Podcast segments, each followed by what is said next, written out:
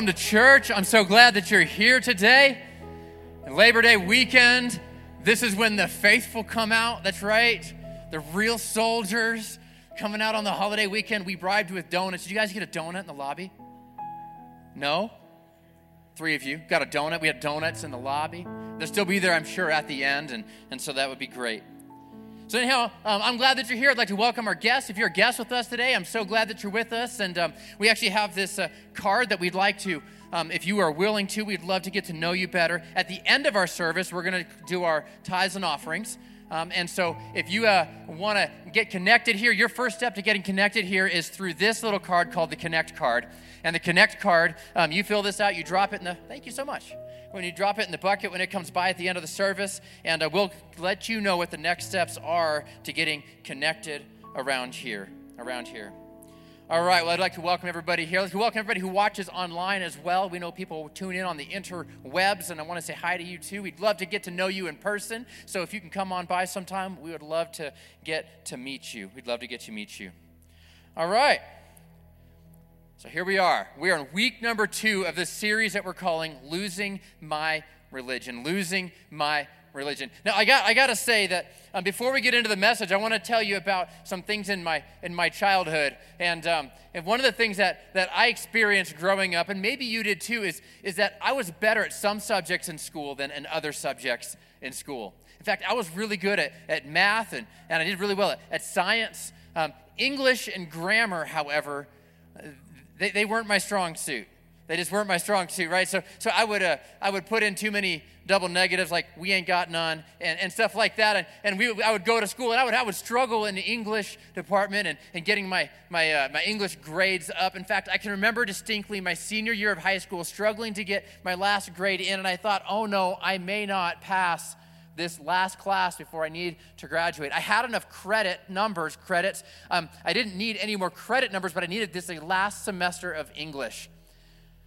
And Mrs. Tuttle, I'm not sure where she's at today. Maybe she still lives here. She was my English teacher uh, here in Albuquerque. And, uh, and so I remember distinctly at the end of the year saying, I, I will do anything, what do you, I will, whatever it takes. The only thing I need to graduate is a passing grade in your class your class. And, and, and she's like, Well, I'm not really sure. Maybe you could do this. Maybe you could do that. And, and so I did everything she asked. And, and now my grade was abysmal. It was really, really low. And so I remember distinctly at the end of the year, grades were coming out. Now, back then, they would post them on paper on the teacher's door, you know, and so um, class school's done for seniors. I'm sweating bullets. I go down the hall, I find her class, and on there, I go down to the Williams, that's at the end, so Williams, comma, Matthew, and it says in there the, the D minus, and she had taken a pen and wrote minus, minus, minus with a little smiley face next to it.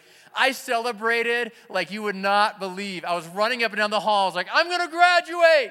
I'm gonna graduate. so excited about just getting a D minus, minus. Have you ever been told that you're not good enough? Have you ever been told you're not good enough? I mean, that's what happened in my English grade is I just felt like I just wasn't good enough to get the job done. It wasn't good enough. Another thing was interesting is I, I tried out for the basketball team when I was there as well. And you may not know this, but I was a starter um, in, in high school, a basketball starter. When I was a freshman in high school, I was a starter on the varsity team uh, for my freshman and sophomore years. And then I transferred into a new school. So in my freshman and sophomore years of high school, though, um, I was at a private school, and there were seven boys in the entire high school. Um, and so my odds were good that I could be a starter on the varsity team, the only team that there was. And, um, and so I got onto the team. I was a starter. And the so I went to Sandia High School here in town, huge school. Um, I get to that school and I, and I, I go try out, and I realized that um, the talent pool was significantly deeper um, within the Sandia High School, the public school system that was in that tiny little private school I was in. I was told that I wasn't good enough. I wasn't good enough for the varsity team or the JV team or the C team. I wasn't even good enough to be the water boy. It was like, go find something else to do in life. Basketball is not, not your thing. It's just not your thing. So many times we've been told that we're not good enough, though. We've been told by, by friends, maybe, we've been told by family members, you've been told by maybe girlfriends or, boy, or now ex-girlfriends or ex-boyfriends now, right? You're not good enough. I got broken up with on Valentine's Day one time by, by a girlfriend when I was in high school. She told me that, Matt, you're just not good enough. You're just not good enough. Here's the thing is, is, is it's kind of funny when we talk about basketball at high school and, and girlfriends and, and, and, and, and stuff like that. But, but here's the challenge is that sometimes we get told that we're not good enough in church. We get told, well, you're not good enough in church. Listen, there is a thing about religious atmosphere and a religious mentality where religion will tell you that you're not good enough. That you're not good, you got to do more, be better, do this, do that, don't do this, don't do that, and then you might be good enough to be accepted. But you see, that's a religious mentality, and I'm telling you, we're in this series talking about losing our religion. There's some things that sometimes want to attach to us that I want to tell you that Jesus came to set us free from those things.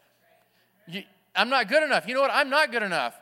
But lucky for me, I serve the one who is good enough, and he made a way for me to, to be there. And so, and I really, I'm not good enough to be a pastor. The fact that I'm standing up here is somewhat scandalous. In fact, the, the fact that any of you are, have the ability to go and preach the gospel, if you think about it, everything you've done in your past disqualifies you from ministering to other people. But Jesus died on the cross. He made a way. He built the thing. His redemption and his he made the way for us to be good enough, not because of our work, but because of his work. You picking up what I'm putting down? Yeah, so sometimes you're just told you're not good enough. Now, my, my kids are really into this TV show, and, and now I am too. It's called America's Got Talent. America's Got Talent. Some of the fun parts for me in the very beginning um, when the, the, the judges, um, they have some of the acts that come out on stage are just terrible, right? And, and they have the red X's, and they, they X out the competition. They X out the, the, the acts that are terrible, and, and then they tell them, like, no, you're, you're, you're, not, you're not good enough. You're not good enough. But then they have that, that golden buzzer you hit the golden buzzer and the confetti happens and they get to skip a level or skip a round or two or whatever. And they get told, like, you're not, you're not just that you're good enough, but, but you're, did that just flick? Yeah. So um, so, you know, you're not going to advance another level. See, Jesus is like that golden buzzer. He says, listen, everybody else might say you're not good enough, but, but, but I'm telling you that you get to live a life that is more advanced because of what I've done for you, not because of what you have done for you. This is important. And here's why it's because you might not feel good enough some days. Religion says that you're not good enough. But Jesus says that you are good enough. You see, your value, any value of any object, and your value is determined by the one who is purchasing that object, the price that is paid for it. Sometimes we think that we're not good enough, and we think that, that Jesus had to haggle the price for our soul like a used car at a car lot. But that's not the case. You see, you are a masterpiece. You are the master's piece. God created you as his masterpiece. You see, here's the difference between a used car and a, and a, and a masterpiece work of art when it goes time, comes time to be sold. A used car gets haggled and negotiated, and, and the price goes down, down, down. When you have something that's a masterpiece, a work of art, the price goes up, up, up. They put it in a different room with different buyers. They call it an auction, and the price goes up and up and up. You see, Jesus came down to earth to pay the price for you. He paid the price. He paid the ultimate price, which means that your value is incredibly high because you're worth it. All right, so here we go. That's the setup. If you have your Bibles with you, you can go to Matthew chapter 4. Matthew chapter 4. That's where we're going to be starting out today in the scripture. We're doing something a little bit different as well. I'm changing all kinds of things. I, I know we're living on the edge around here um, we, we uh, put the offering at the end of the service instead of the middle of the service.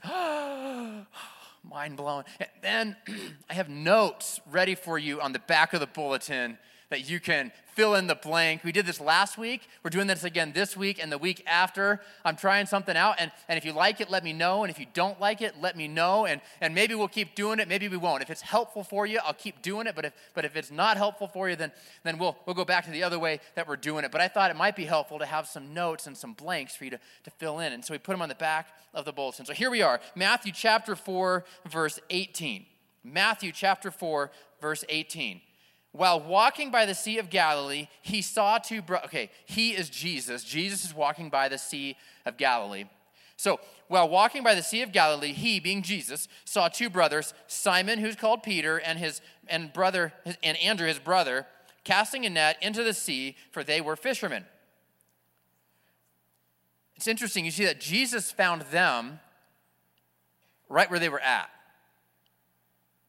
They didn't go looking to try to find Jesus, Jesus found them right where you're at. Isn't that interesting how even Jesus found you right where you were at. And, and in fact, Jesus may be looking for you right now. Maybe you are far from God and you're here this morning. I want you to know that Jesus will find you right where you're at, right where you're at. And, and, and so you look, is a, they, why were they fishermen? Well, because their family business was fishing, right? Obviously, they would be in fishing. So we got to back up just a little bit, though, because to understand the context of what's about to happen. Because when you read this scripture, and if you just read it at its face value, you're going to miss something. Um, and so um, it, it, says that, well, I'm going to read through this, we'll come back. In verse 19, it says, He said to them, Follow me, and I will make you fishers of men. Immediately they left their nets and followed him. That doesn't make sense, does it? They're in the family business, they're working away. Some random dude comes walking down the beach and says, Hey, yo, come follow me. They're like, Sure, I'll abandon my entire family business, drop my stuff, and walk away. Like, it doesn't make sense, does it? Like we, like, every time you read that, you're like, I don't understand. Here's why. Here's what you need to understand in order to understand the context of why this happened exactly like it happened. And here's here's the thing: is there was a Jewish school system that was like almost mandatory within that culture. So all of the boys would go to a Jewish school system and they would be taught the first five books of the Bible. They called it the Torah. And, and they would actually go on and memorize the first five books of the Bible. It was like a religious education that they were all taught as little boys as they were growing up as they were growing up, things started to change and, and, adjust. See, they started to realize that some kids were better than other kids with this stuff. And so they had like break points, like America's Got Talent. They had break points where they said, okay, you can keep going, but you, gotta, you guys got to go home. And you guys keep going, you got to go home. So the best students went on to the next level, and others, they went home. The dropouts went home to go back to work in the family business. And so the next level up, they, they would start to memorize the rest of the Old Testament. It, it's funny, like we, we quote song lyrics from 20 years ago, don't we? That song that you haven't heard in like 15, 20 years, it comes on the radio and all of a sudden you're singing it. You're like, my brain has useless data in it like this. And, and it's all of a sudden, they quoted scripture like that all the time. Their brains were full of it. They were constantly quoting scripture all the time. And so the best of the best got promoted and promoted and promoted all the way through their religious system. And, and they studied under a rabbi to eventually become a rabbi themselves and part of the spiritual elite. The spiritual elite in the, in the community were called Pharisees. The Pharisees were the people who were the spiritual elite amongst them. So, all this said, you have these two guys on a fisherman's boat doing the family business, which means they started out in this educational system, and somewhere along the way, they were told, You're not good enough. You need to go home now and go fish in the water. So, the idea that a rabbi would come walking by and say, Will you drop what you're doing and follow me? That's why they did it. Because in the time, it would have been, oh, I don't even, I get to skip a level because I got dropped somewhere along the way. I'm now being called out again as being good enough again, and I'm being called out by a rabbi. And so now it's like, yeah, I'm going to go do this thing because the potential was there for them to become a Pharisee, for them to become a religious leader in the time. That was the impl- implications of when Jesus walked by and said, Stop what you're doing, come follow me. It's basically like, hey, you got that rejection letter from that college, and then the college dean walking by and say, Never mind, drop what you're doing and come with me. No problem. I'm going to jump right back into this religious system. I was told I wasn't good enough, but now I have somebody telling me, Yeah, I, please drop what you're doing and come and follow me. It's a big deal. It's a big deal. So I want you to follow me. You see, Jesus didn't command them, He asked them. It was an invitation to come along. And, and He says this in 19, and He said to them, Follow me, and I will make you fishers of men. Go fish for the others that were also labeled not good enough. If you've ever been labeled not good enough, I want you to know you're in good company. Everyone here in this room has been labeled not good enough at some point in time in your life.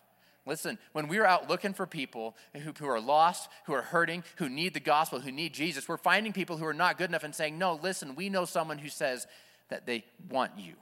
They have an invitation for you to come and follow. You see, the reality of not good enough should motivate us to follow Jesus because he will make us good enough. The reality of not good enough should motivate us to follow Jesus because he will make us good enough. It's not by our works that we become good enough, it's, but it's through the work of what Jesus did that transforms us and, and, and elevates us and starts to re- renew us and take us from level to level to level. It's through what Jesus does that does that. In verse 20, immediately they left their nets and followed him. Do you think Peter had any idea of what he was stepping into?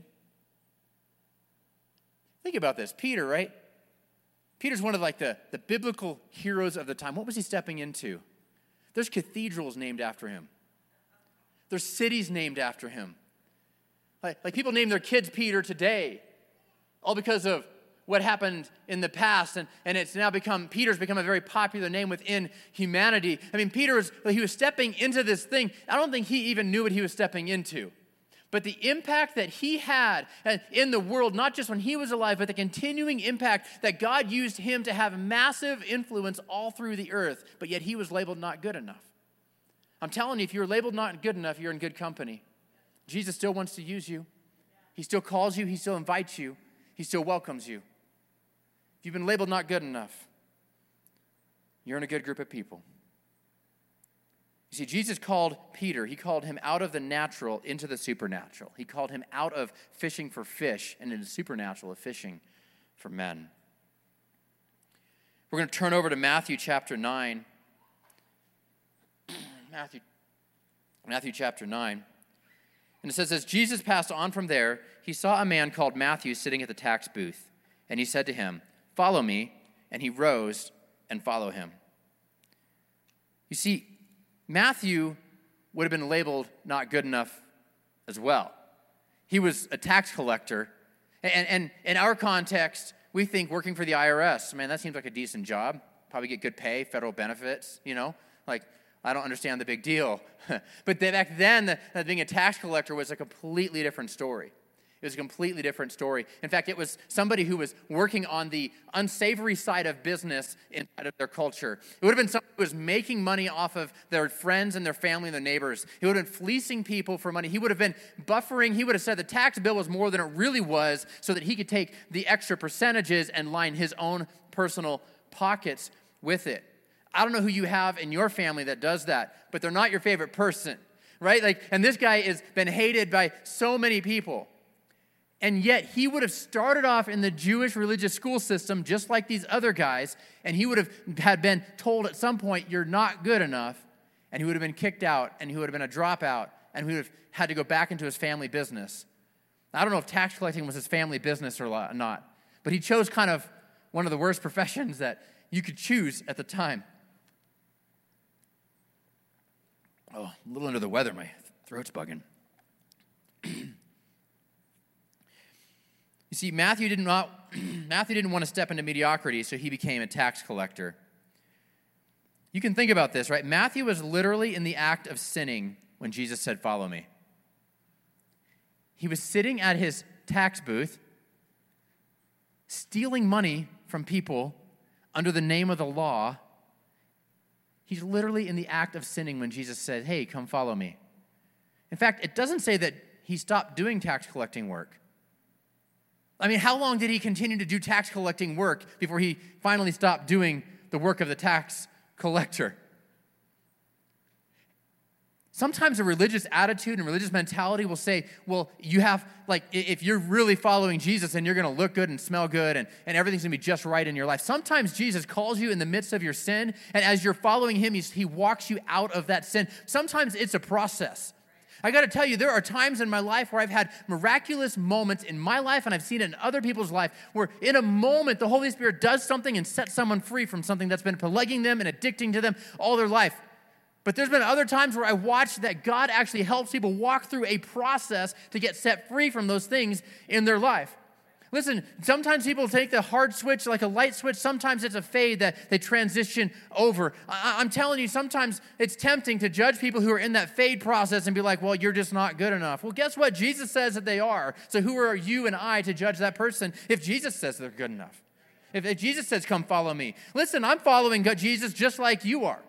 And, and my, my walk with God looks a little bit different than your walk with God because I'm coming from a different place and a different background. It's not a linear line, it's different paths coming from different places, all walking towards Jesus. Listen, we should be encouraging one another to continue to take positive steps in our faith with God. That's why small groups are so important, it's because we get into a small group and then we get people together and we encourage each other to take steps in our faith to be able to reach forward into what God is doing in their life. It should be an encouraging environment. We should be in a place where we're helping each other take steps towards Jesus. No matter how close or far you think you are or are not, those steps are all very important. So Matthew was labeled not good enough. See, Matthew was in the act of sinning when Jesus said, Follow me. That'd be like me hiring a drug dealer to be our youth pastor while he's dealing drugs. Right? You know, like he's in the act of sin. Like, I wouldn't do that just for the record. Just, you know, maybe set the record clear. We're going to delete that from the tape. But, you know, like it'd be like that kind of level. He's finding someone who's deep in sin in a well, well-known sinning environment and, and calls them to be his disciple. It's crazy. We don't know when Matthew stopped collecting taxes. We only know when he started following Jesus. Hmm. Verse 10 As Jesus re- reclined at a table in the house, behold, many tax collectors and sinners came and reclining with Jesus and his disciples. Reclining at the table in the house, that's kind of like the, it's just a hanging out kind of time, eating and, and chilling. And that was what they would do. They would recline at the table. And Jesus was not teaching Bible studies at a church, he was hanging out with sinners. He was hanging out with other tax collectors. So I, I, don't know about you, but I got, I got a bunch of sinner friends. I got a bunch of people that I hang out with that aren't followers of Christ. And when you get a bunch of them together sometimes, they do less than righteous activities while they're hanging out together. Right? Jesus is in the room hanging out with a whole crowd of people who are known sinners, who are known people who are not living a righteous, God fearing, God honoring lifestyle. They're not doing it. Everybody knows it. Jesus is hanging out in the room with them. You can assume that there are not God honoring things happening in the room.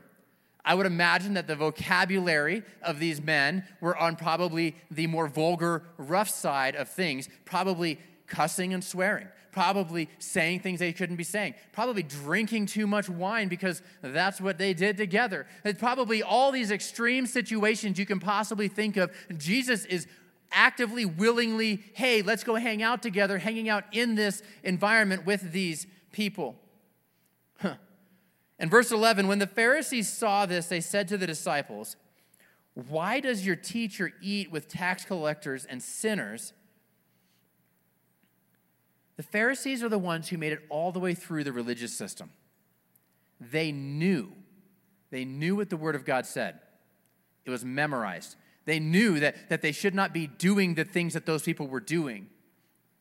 But you see, they had set themselves up in such a way where they had removed themselves from this situation to where they alienated themselves and they with their own words and their own actions, the Pharisees elevated themselves up to a place where they said, We are better than you because you do those things and we do not. We are better than you because you don't do these things and we do. See, the religious attitude was drawing separation lines inside of there. He was, it was drawing these things where they basically said, You're not good enough, and I can't even associate myself with you because you are not good enough. And if you want to hang out with me, the, the Pharisees would say, If you want to hang out with me, well, then you have to start acting like me before I can accept you into my circle and into my relationship.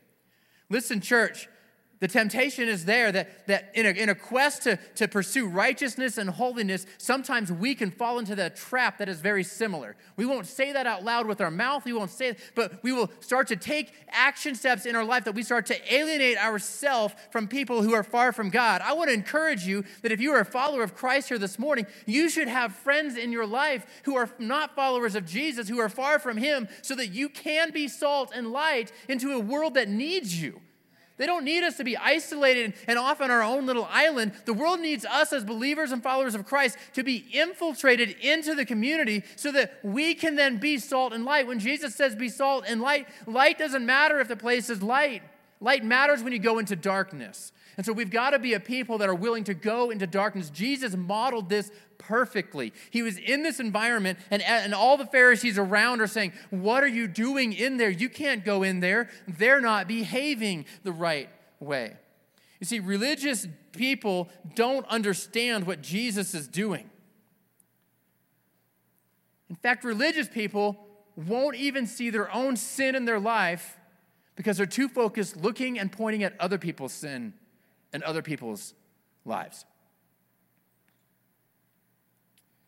Verse 12 But when he heard it, he said, Those who are well have no need of a physician, but those who are sick.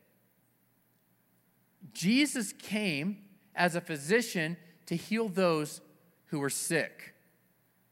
If Jesus came and only hung out with those who considered themselves righteous and, and friends of God, his mission would not have been as effective.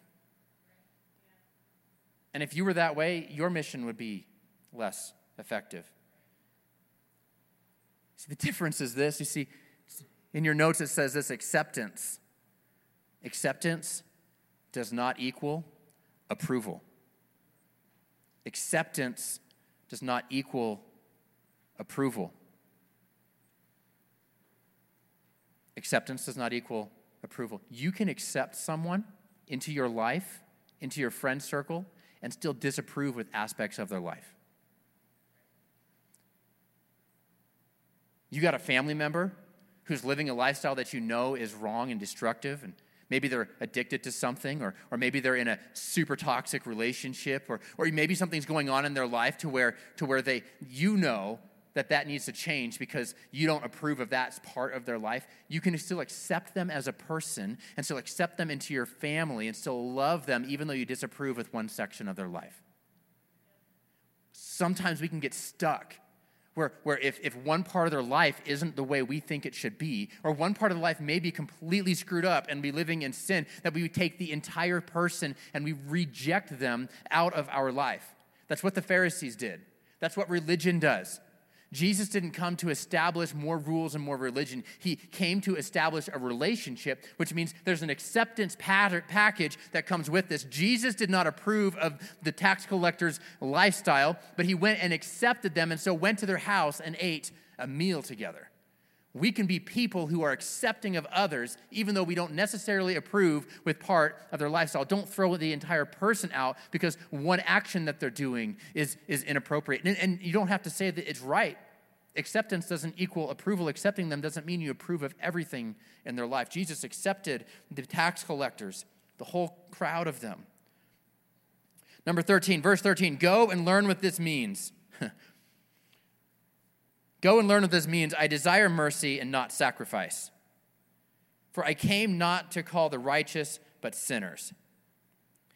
This is like, this is incredible. I know if you just look at it at a glance, you're like, I don't understand this, but check this out. So he's talking to the Pharisees who would have memorized the entire scripture. They would know what this is. They would know where it's at in the Bible. They would understand the context that it was. They would not need to go home and study it. They would not need to go find a concordance and find that section of Scripture. They would have known. They would have been trained, they would have been built in it. It would be like the song lyrics that are stuck in your head for the last 20 years. This passage of scripture would have been instantly, when you said it, they would have known everything that there was to be familiar with that passage of scripture. So for him to say, go and, and figure out what this means is quite insulting when you really think about it, because they had memorized it. This passage is out of Ecclesiastes. And Ecclesiastes says this, right in this passage, it says that there is not one person who is righteous. He's basically telling them, You are telling me I can't hang out with them because they're not righteous. But Jesus is saying, Go learn what this means because he's saying, You're not righteous. Listen, every one of us has fallen short of the standard that God set for us. Every one of us has sin in our life, and whether it's major sin in the past or minor sin now, or maybe it's major sin now, I don't know. But we've got this sin issue in our life that we, every one of us deals with. None of us are 100% perfect, none of us are fully righteous on our own. The only way that we can become righteous is through the act of Jesus. The only way is when we identify with Jesus and say, I follow him, we accept what Jesus has done for us. He then starts to make us righteous through his power, not through our power.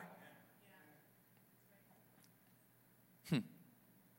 Which is this there's, I got, I got three major application points. And number one is this right now, today, I can follow Jesus. Right now, today, I can follow Jesus.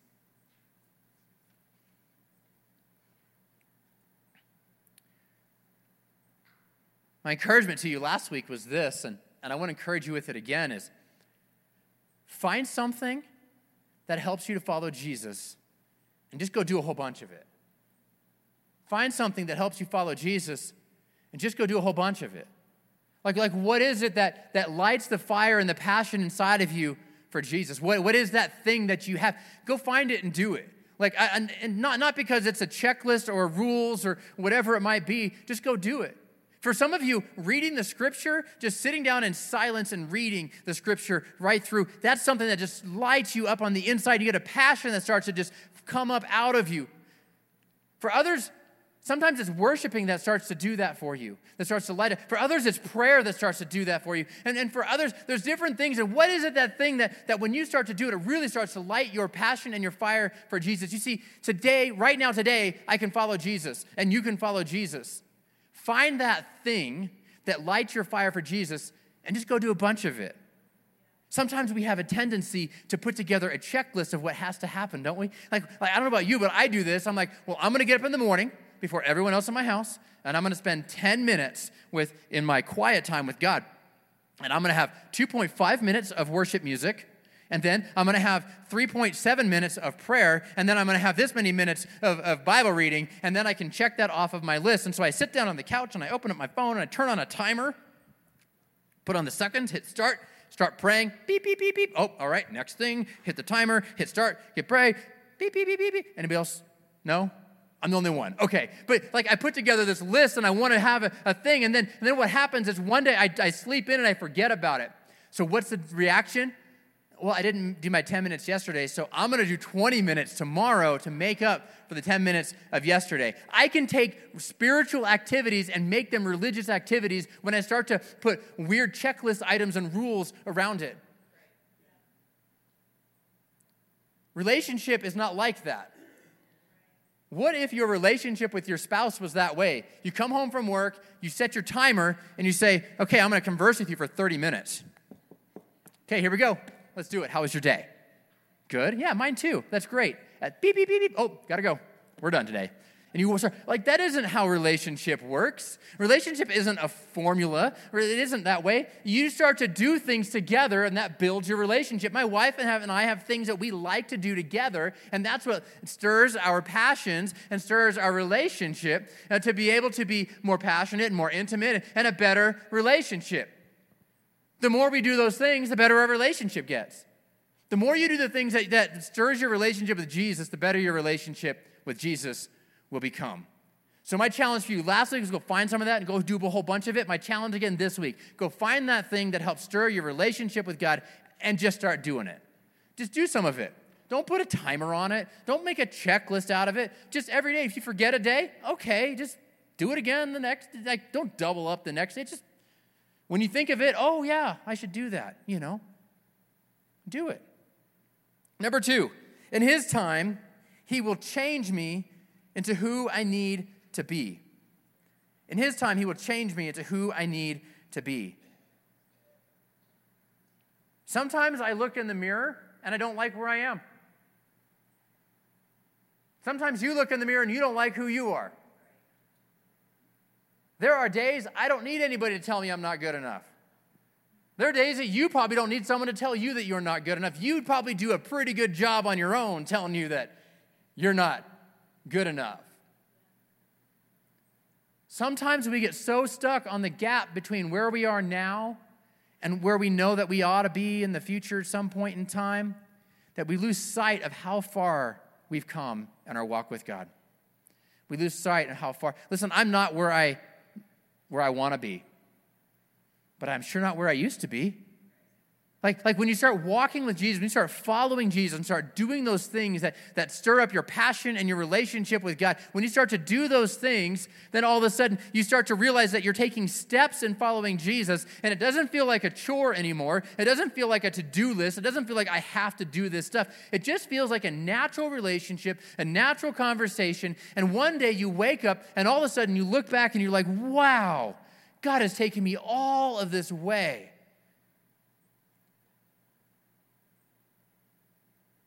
Don't discount yourself. Don't, don't look at yourself and say, I'm not good enough.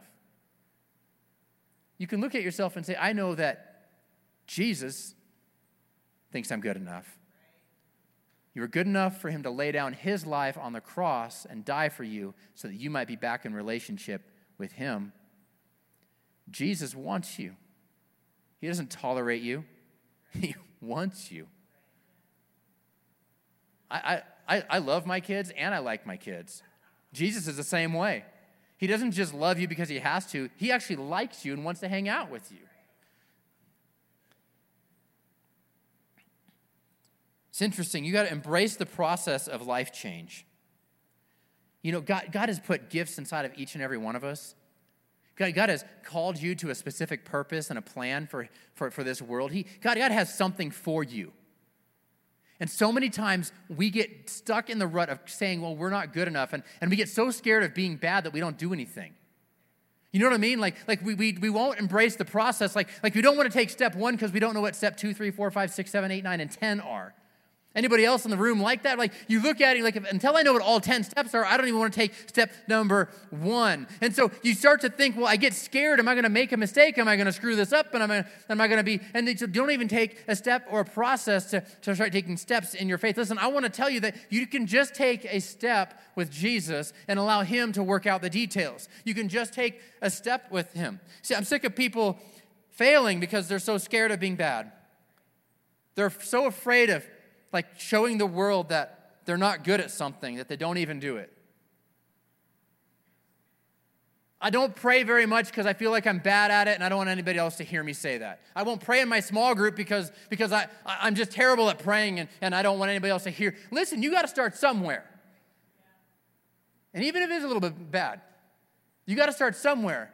You got to be able to embrace the process of growth and change that happens in your life.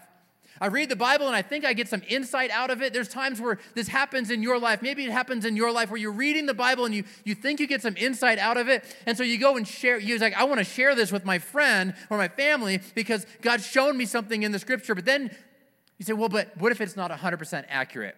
I should research every Greek word in this passage of Scripture, understand the full context of everything before I even say one word. Listen, when I started preaching about 14 years ago, I was terrible.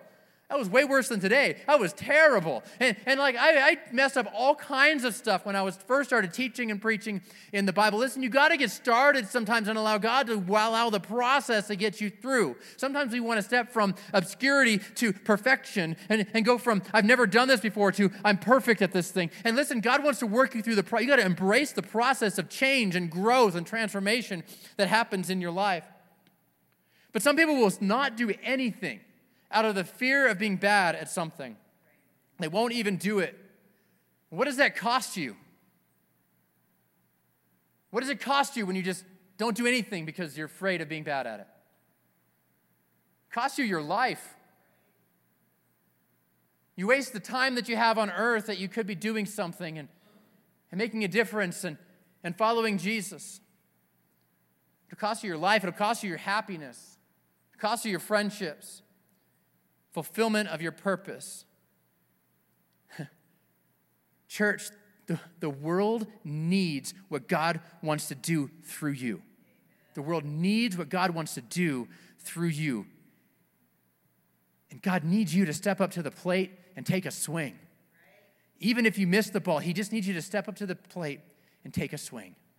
Start with what He's laid in your heart. God has a dream that He's put in you. Just take that first step. My last and my final point this morning is this lasting change can only take place in the context of community.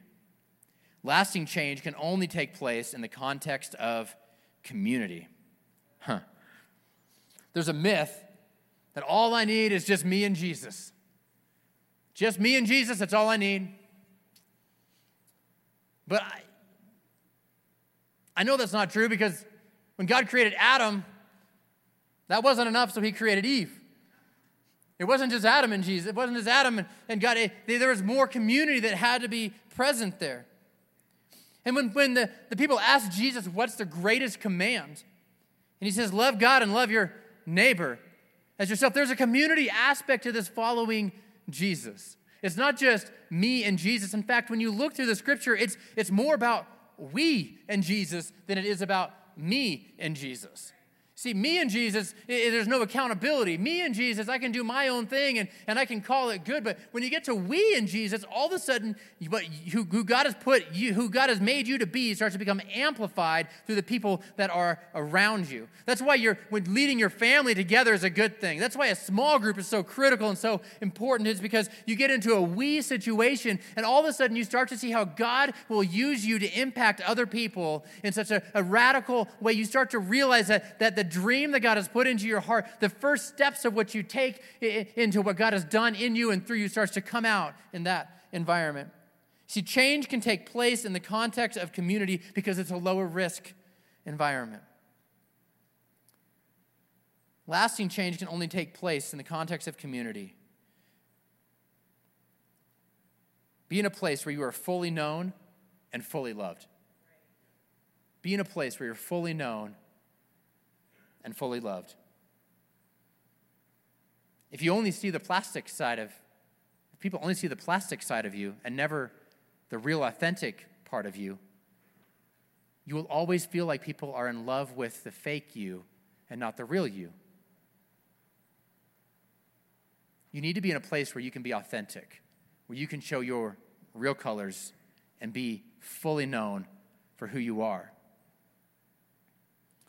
We say that circles are greater than rows because in rows, nobody knows. You can come to church and you can be in a row and you can sit here and you can praise the Lord and we can raise our hands in worship and how's life? Life is fantastic. Oh, the Lord is good. And you, you can put in some of the churchy vibes on it. But, but really, maybe your life is falling apart in the, in the background. Who knows? They don't know in a row.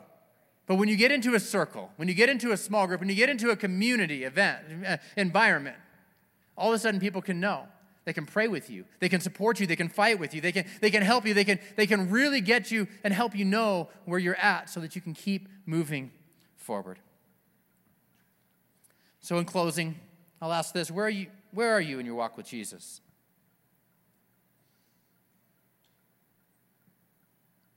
You might feel like, well, I'm just not good enough. Well, we're all going to fail. We're all going to have shortcomings. We're all going to have moments where we're not good enough. Hmm. But see, Jesus is saying to you today that don't give up. You had a moment where you're not good enough. Okay, let's just keep walking together, keep following me. He's not giving up on you, so don't give up on him.